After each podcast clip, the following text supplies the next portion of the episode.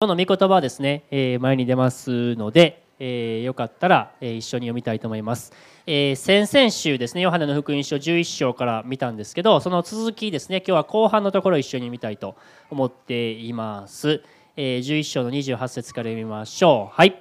マルタはこう言ってから帰って行って姉妹のマリアを呼びそっと伝えた。先生がお見えになりあなたを呼んでおられます。マリアはそれを聞くとすぐに立ち上がってイエスのところに行った。イエスはまだ村に入らずマルタが出迎えた場所におられた。マリアと共に家にいて彼女を慰めていたユダヤ人たちはマリアが急いで立ち上がって出ていくのを見て墓に泣きに行くのだろうと思いついていった。マリアはイエスがとおられるところに来た。そしてイエスを見ると足元にひれ伏して言った。主よ、もしここにいてくださったなら、私の兄弟は死ななかったでしょうに。イエスは彼女が泣き、一緒に来たユダヤ人たちも泣いているのをご覧になった。そして霊に憤りを覚え、心を騒がせて、彼をどこに置きましたかと言われた。彼らはイエスに、主よ、来てご覧くださいと言った。イエスは涙を流された。ユダヤ人たちは言った。ご覧なさい。どんなにラザロを愛しておられたことか。しかし彼らのうちのある者たちは見えない人の目を開けたこの方もラザロが死なないようにすることはできなかったのかと言った。イエスは再び心の内に憤りを覚えながら墓に来られた。墓は洞穴で石が置かれて塞がれていた。イエスは言われた。その石を取り除けなさい。死んだラザロの姉妹マルタは言った。主よもう臭くなっています。4日になりますから。イエスは彼女に言われた。信じるなら神の栄光を見るとあなたに言ったではありませんか。そこで彼らは石を取り除けた。イエスは目を上げて言われた。父よ私の願いを聞いてくださったことを感謝します。あなたはいつでも私の願いを聞いてくださると私は知っておりましたが周りにいる人たちのためにこう申し上げました。私あなたが私を使わされたことを彼らが信じるようになるために。そう言ってからイエスは大声で叫ばれた。ラザロよ出てきなさい。すると死んでいた人が手と足を長い布で巻かれたまま出てきた。彼の顔は布でポーンポーン巻かれたまま 出てきた。彼の顔は喉で包まれていた。イエスは彼らに言われた。ほどいてやって帰らせなさい。パン。はい。お祈りします。イエス様感謝します。あなたが今日も私たちに、え語りたいことがあることを覚えて心から感謝いたします。イエス様この時間主よあなたの御手にお捧げいたします。どうぞ主よあなたが私たちの心に働いてくださりあなたの御言葉を語ってくださるようにこの御言葉がよくわかるように主よどうぞあなたがこの時間を導いてくださるように主よお願いいたします。あなたの御手にお捧げいたします。イエス・キリストの名によってお祈りいたします。アーメン。アーメン。はい。先々週ですねこのマタイのあマルヨハネの福音書の11章から一緒に見たんですよねで割とこの章は長いというかですねまあ、長いストーリーなわけですよね。でここに登場するのはね、えー、マルタとマリアとラザロ、ね、ですよね。マルタとマリアとラザロ、まあ、ベタニアの3兄弟って言われる人ですよね。えーまあ、言われてるのかどうか知りませんけれども、まあ、このこの3人の兄弟がベタニアっていう村に住んでたわけですよね。そしてその中の兄弟の、ラザロが、死んでしまいました。病気になって死んでしまいましたっていう話ですね。そしてそのラザロをイエス様がよみがえらせる。このいわゆるラザロの復活っていうね、そういうところですよね、そして、先々週見たのはこのマルタとイエス様とのやり取り。のところね、え見たわけですけれども今日はその後半マリアとねイエス様とのやり取りを中心に一緒に見たいなというふうに思っています。先々週もお話ししましたけれどもこの長い長いストーリーですねあの一番最初にヨハネが書いてたことがあるんですよね。何を書いてたかっていうとここですよね。え5節です。ちょっと出してもらっていいですか？イエスはマルタとその姉妹とラザロを愛しておられたっていうことが最初のところに書いてあるわけですよ。でこれはねこのストーリーの前提となっているものですよっていういうことをお話ししたと思うんですね。イエスはマルタとその姉妹とラザロを愛しておられたというふうに書かれています。私たちの人生でもさまざまなことが起こりますよね。しかしイエス様が私たちのことを愛してくださってるっていうその前提に、ね、立つことができる時に私たちね前に進むことができるんですよね。ラザロが死んでしまった。なんでイエス様早く来てくれへんかったんやろうって。いろいろねこのマルタもマリアも疑問に思ったと思いますけどでもイエス様はこの2人のことを愛しておられたわけですね。ラザロのことも愛しておられたわけですね。このことを前提に私たち読み進めていくとまた私たちの人生も読み進めていくといろいろ素晴らしいですよ。前に進むことができるね。いつまでもこうねあのなんであんなことが起こったんやろとかね。悩まずに進むというかですね。イエスは順平を愛しておられたと。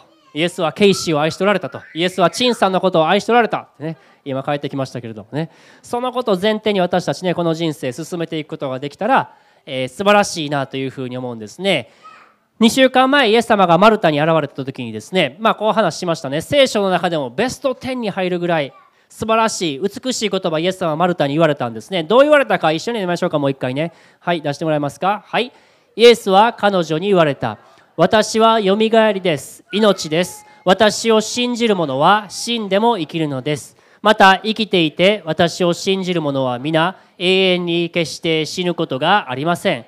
あなたはこのことを信じますか？私はよみがえりです。命です。私を信じる者は死んでも生きるのです。そのようにマルタにはっきりと宣言されたわけですね。もしイエスのことを信じるならば私たちは死に打ち勝つことができる。イエス様が死んで十字架にかかって死んで葬られ3日目に死の力を破ってよみがえられたように私たちにも永遠の命が与えられる。死んでも生きる死んで終わりじゃないっていう話ですね。したと思うんですね。死んで終わりじゃないって私たちの人生に大きな希望ですよね。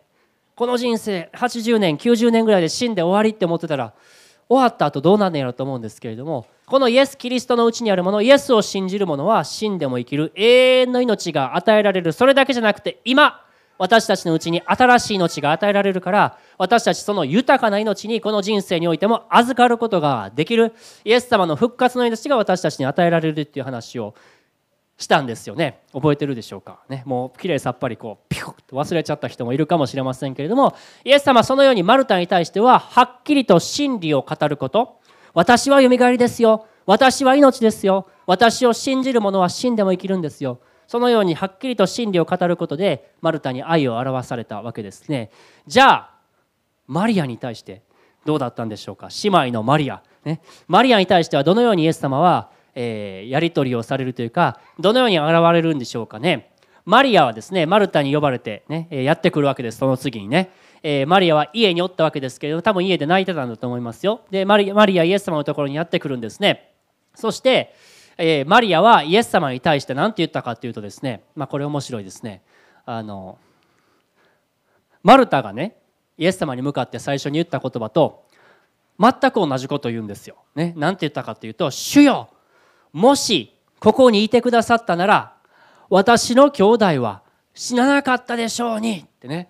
マルタと全く同じことを言うんですよ。でも多分もうちょっと感情的やったと思いますよ、ね、マリアねあの泣いてたっていうふうに書かれてますから感情的にこの足元にひれ伏して涙を流しながら「主よもしここにいてくださったら私の兄弟は死ななかったでしょうに」イエス様はどう応答したんでしょうね。全くマルタと同じ言葉をかけられて私はよみがえりですって。言ったんでしょうか。言わなかったんですよ。マリアに対する反応は全然違ったわけですね。どう反応したかっていうと33節から書かれてます。こう書かれてます。イエスは彼女が泣き一緒に来たユダヤ人たちも泣いているのをご覧になった。そして霊に憤りを覚え心を騒がせて彼をどこに置けましたかと言われた。彼らはイエスに主を来てご覧くださいと言った。どうですか皆さんイエス様のこの姿。想像できます？イエス様が心騒がせたって、ね、取り取り乱したんですよね。で憤り覚えたってね。すごいなんかイエス様のこの感情がすごいこう揺れ動いてる姿を見ることができる。マルタの時と全然違いますよね。そしてその次ねイエス様。このこの続きに描かれてるイエス様の姿は本当にすごいなというふうに思うんですけど35節にこう書かれてるんですね。イエスは涙を流されたって書かれてるんです。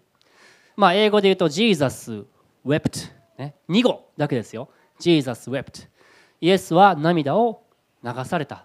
このこの説だけでもすごくね私たちの心に伝わってくるものってあると思うんですよね。イエス様のこの愛ものすごくこの人間的なところというかですねイエス様は死に打ち勝った神様ですよね。私はよみがえりです。命です。私を信じる者は死んでも生きる。私は神ですっていうふうにマルタに宣言されたんですよね。しかしマリアに対しては一緒に涙を流されたってすごいことだと思うんですね。その悲しみに寄り添われたわけですね。ここに人となってくださった神様のイエス様の美しい姿を見ることができると思うんですね。私はよみがえりです。命です。私を信じる者は死んでも生きる私は死という問題を解決することができる。それだけじゃない。私はあなたたちと一緒に悲しむことのできるものである。一緒に喜ぶことのできるものである。私たちが抱えている痛みを感じることのできる。そういうものであるということをイエス様はこのところではっきりと私たちに示されたんですよね。私たち全ての全てに対してもそうですね。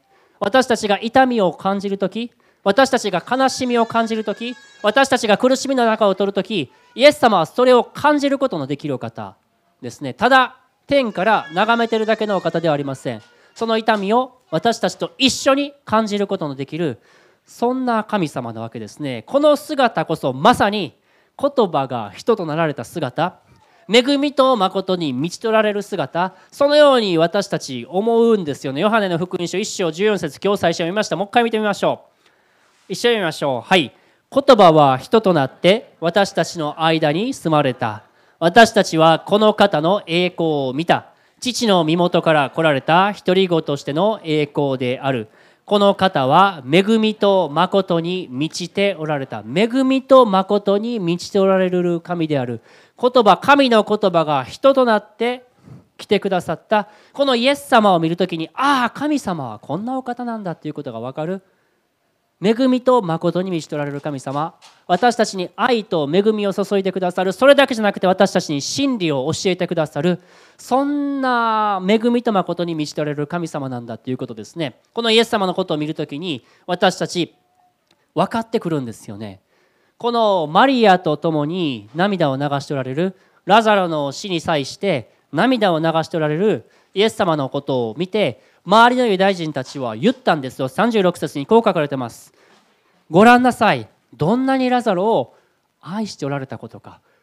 イエス様のその涙流しておられる姿を見て愛が分かったんですね。ああこのイエス・キリストはこのお方はラザロのことこんなに深く愛してたんだ。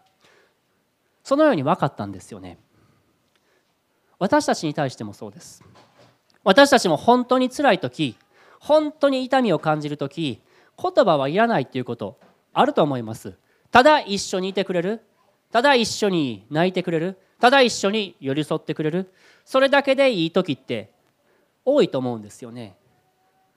私たちの人生の中で本当につらかった時なんでこんなことが起こったんだろう？なんでこんな悲しいことが私の人生に起こったんだろうか？そのように感じる時にイエス様はただ私たちと一緒にいてくださって共にいてくださる神様インマヌエルですよね。私たちと一緒にいてくださって私たちの痛みを一緒に感じてくださる共に涙を流してくださるそういうお方であるということを私たちは覚えることができたら大きな励ましになると思うんですよね。あの時私は一人じゃなかった。イエス様が一緒に歩んでくださってた。イエス様が一緒に通ってくださってた。そのこと私たちねこのところから受け取っていくことができたらと思うんですね。そしてその次にイエス様ラザロのお墓に向かれていきます。マリアンのために。またそのその場所で涙を流されたイエス様はその続きでラザロの墓に向かっていくんですよね。その時にどうなったのかっていうところですね。ここもすごく興味深いところだと思うんですけど続き見てくださいね。はい見てみましょうね。しかし彼らのうちのある者たちは見えない人の目を開けたこの方もラザロが死なないようにすることはできなかったのかと言った。イエスは再び心の内に憤りを覚えながら墓に来られた。墓は洞穴で石が置かれ塞がれていた。どうですか皆さん。ちょっとイエス様忙しいと思いませんか？泣いたと思ったら今度怒ってるってね。ああって。なんかここここに出てくるイエス様すごい感情的じゃないですか。ね、な涙流してイエスは涙を流されたっていう言葉があったと思ったら次心に憤りを覚えってね。この言葉すごく強い言葉なんですよ。もう激怒みたいなね。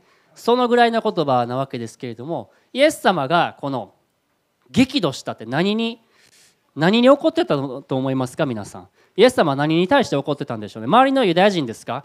お前らはほんまにこのね不信仰なやつらやってね。もうこれから俺がラザラのことを蘇らせるのにね。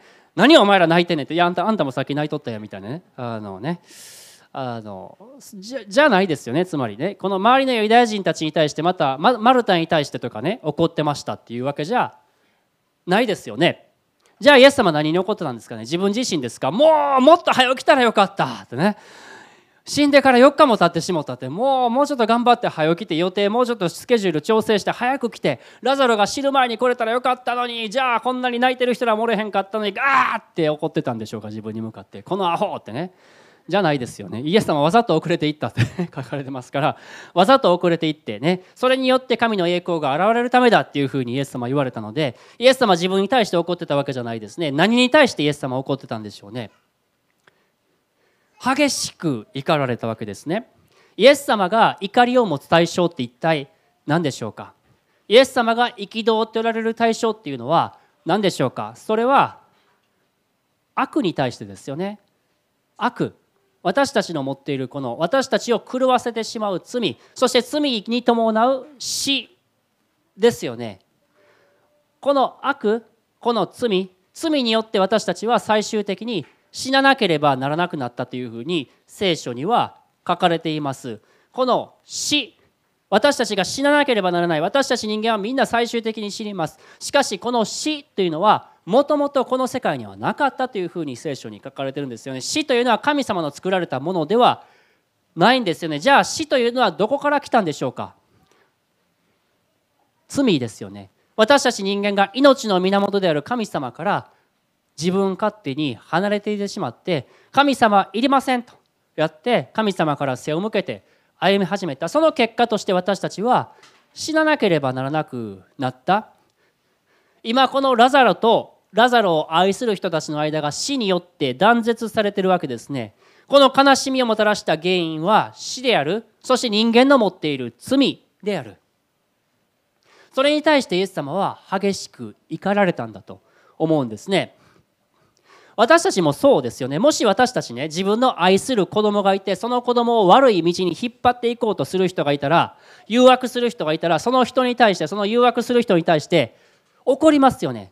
自分の愛する子供を悪い道に引っ張ろうとしてるって激しく怒りますよね。愛する者が傷つけられたら怒るのは当然のこと。もし怒らなかったら本当にその子のことを愛してるんですかっていう話になりますよね。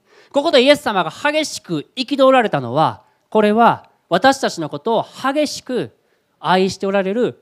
印なんですよね。それほど私たちを死に追いやるこの罪この悪に対してイエス様は怒っておられたそれぐらい私たちのことを愛しておられたということその愛をこのところから私たち感じることができたら素晴らしいと思うんですね。マルタマリアラザロのことを愛しておられた。そして私たちのことも激しく愛してくださってる。涙を流しそして激怒してくださるほどそれぐらい愛しておられるお方であると。私たちはそれを受け取っていくことができたらと思うんですね。そしてイエス様はラザロの墓に近づいていって大声で叫ばれたんですよね「ラザロよ出てきなさい!」ケイスさんやってもらった方がいいかもしれないね。大声って言ったらね「ラザロよ出てきなさい!」一番声の大きい人ですからね。そうすると墓の中からラザロが出てきたわけですね。この奇跡この印をイエス様はヨハネの福音書にある7番目の印として行われたわけですね。そしてこの奇跡この印の中にイエス様の私たちに対する大きな愛が示されていると思うんです。私たちと共に涙を流してくださるイエス様。私たちを苦しめる悪罪死に対して激怒されるイエス様。イエス様はこのラザロをよみがえらせた後にすぐ後にどこに向かって行かれるんですか？ヨハネの福音書の11章の後イエス様が向かわれていったその先はどこでしょう？それは十字架ですよね。イエス様はこの後十字架へと向かっていかれます。3年間共に旅をして極みまでも愛された弟子たちその弟子たちから裏切られまた捨てられそしてユダヤ人の宗教指導者たちに売り渡され鞭打たれ唾を吐きかけられてそして十字架にかかられたんですね。イエス様が私たちの苦しみ私たちの痛みを理解することができるのはイエス様ご自身が究極の痛みを通られたからですよね。イエス様が人となってくださって人間が受けるべき究極の罰をイエス様ご自身が受け取ってくださったから。だからイエス様は私たちの通っている痛みを理解することができる。私たちの通る試練私たちが受ける誘惑もイエス様は理解することのできるお方である。そしてイエス様はそれだけじゃなくてこの十字架を通して罪と死の力に打ち勝って3日目によみがえられたんですよね。このことを信じる私たちにも同じ復活の力が今与えられるんですよね。イエス様の持っていたその復活の力精霊が私たち一人一人のうちに住んでくださって新しい歩みをすることができる永遠の命が与えられる。そのことが私たちに約束されているわけですよね。イエス様はラザロをよみがえらせる直前に墓を塞いでいた石を取り除くように言われたんですよね。取り除きなさいってね。石を取り除きなさいって言ったらですねあの誰かが言ったんですね。何て言ったんですか？マルタですね。マルタが出てきてですね「主よ!」ってね「もう臭くなってますよ」って「もう4日経ちますから」ってね。